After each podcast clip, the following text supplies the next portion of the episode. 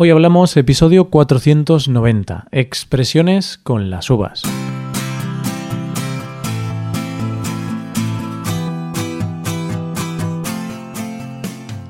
Bienvenido a Hoy Hablamos, el podcast para aprender español cada día. Ya lo sabes, publicamos nuestro podcast de lunes a viernes.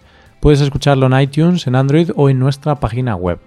Y si quieres ver la transcripción, la hoja de trabajo de cada episodio y disfrutar de muchas otras ventajas, puedes visitar nuestra web hoyhablamos.com.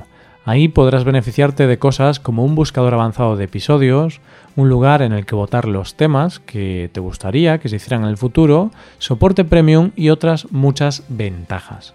Además, si quieres hablar, pasar un rato de diversión y aprender cosas nuevas del español y de España, te damos la oportunidad de tener clases con nosotros.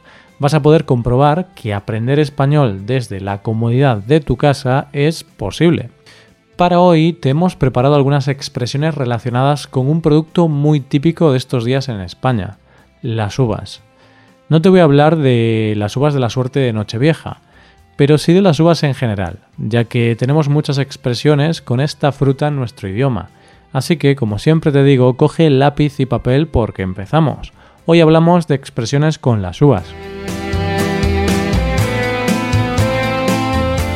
Qué ricas están las uvas. Esta pequeña y dulce fruta que, como te he dicho antes, se come en abundancia en Nochevieja y se utiliza para producir una de las mejores bebidas que podemos llevarnos a la boca, el vino. Pero, como te he dicho antes, aquí no estamos para hablar de vino. Eso lo dejamos para otro día. Aquí estamos para hablar de expresiones con las uvas. Y la primera de ellas es dar las uvas. Voy a empezar hablándote de esta expresión porque no quiero que nos den las uvas y el episodio dure dos horas. Decimos que a alguien le dan las uvas cuando llega tarde o tarda mucho tiempo en hacer algo. Por ejemplo, si vas caminando por el centro de la ciudad con un amigo y os dirigís al cine para ver una película, pero tu amigo va caminando muy lentamente, podrás decirle que vaya un poquito más rápido, porque como siga caminando tan despacio, os van a dar las uvas y vais a llegar tarde al cine. Como ves con este ejemplo, hablamos de que alguien hace algo muy lentamente.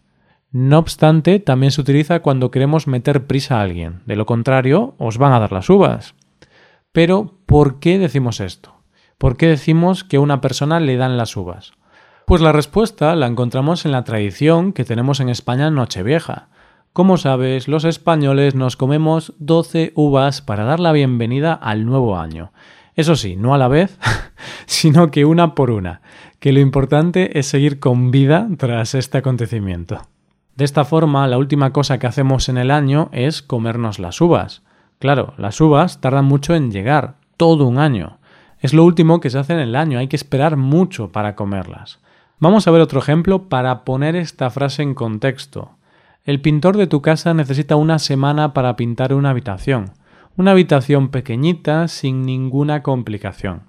Pues bien, a ese ritmo, como siga necesitando tanto tiempo para pintar cada habitación de tu casa, cuando acabe de pintar la casa ya te habrán dado las uvas. Está claro que estas cosas de la casa requieren su tiempo y van con lentitud, pero tanto como para estar una semana pintando una habitación, tendría sentido si fuera una réplica de la capilla sixtina, pero no creo que sea el caso. Y claro, ante tal retraso para pintar la habitación es normal que el casero vaya a estar de mala uva. Hay que ser paciente, pero todo tiene un límite. Incluso las personas más pacientes pueden estar de mala uva de vez en cuando. Con estar de mala uva tenemos la segunda expresión de hoy. Decimos que alguien está de mala uva cuando está de muy mal humor, cuando está enfadado. Imagínate que dejas las compras de Navidad para el último momento y resulta que todas las tiendas están cerradas vas a estar de muy mala uva porque sabes que alguien de tu familia se va a quedar sin regalo. Aunque en realidad la persona que va a estar de más mala uva va a ser precisamente la persona que se quede sin regalo. Y es triste, claro, muy triste. A todo el mundo le gusta recibir algún regalito por Navidad, aunque sea un cepillo de dientes o un par de calcetines. Vamos a ver el origen de esta expresión. Aquí sí que volvemos a hablar del vino puesto que el motivo lo encontramos en el carácter de alguien que ha bebido mucho, en este caso vino, y se pone insoportable e incluso violento. Es por eso que se dice que alguien está de mala uva. Para ser más exactos, se podría decir que alguien está de mal vino. Pero no, en este caso nadie se expresa de esta forma. La expresión es estar de mala uva. Espero que te haya quedado clara la explicación y hayas entendido su uso. De lo contrario, podría pensar dos cosas. Una, que la explicación ha sido demasiado complicada, o dos, que estabas a por uvas. Y es aquí cuando hablamos de la tercera expresión del día, estar a por uvas. Se dice que una persona está por uvas cuando está despistado, cuando está pensando en otras cosas y no está atento a lo que debería estar. Es lo que pasa a veces que tenemos tantas cosas en la cabeza que no podemos estar concentrados las 24 horas del día. Nuestra mente necesita descansar y desconectar, por lo que a veces poner la mente en blanco, contar ovejas, como hacen los niños pequeños para dormirse, o pensar en lo bonitos que tenemos los dedos de los pies puede ser una gran idea. si buscamos el origen de esta frase podemos decir que no está del todo claro. Una posibilidad es que se empezara a utilizar debido al tiempo que pasan los trabajadores que van a la vendimia. De hecho, en España es común irse a Francia para recoger uvas. Entonces, esta ausencia, esta desconexión del hogar, habría dado lugar también a los momentos ausentes o de desconexión en situaciones más concretas. Quizá conozcas una expresión muy parecida a esta, estar en las nubes. Se utiliza de igual forma. Así que si estás en clase de español, el profesor te pregunta algo y no sabes la respuesta porque estabas pensando en otra cosa, podrás decirle algo así como Lo siento, profe, estaba por uvas. O, como te acabo de decir, Lo siento, profe, estaba en las nubes. Pasamos ya a las dos últimas expresiones de hoy. Estar hecho una uva y salir a por uvas. Estas dos te las voy a explicar más rápidamente porque no las utilizamos tanto, por tanto no son tan populares. Pero ya que estamos hablando de las uvas, vamos a aprender tantas expresiones como podamos. Ya sabemos que el saber no ocupa lugar. Hablamos en primer lugar de estar hecho una uva.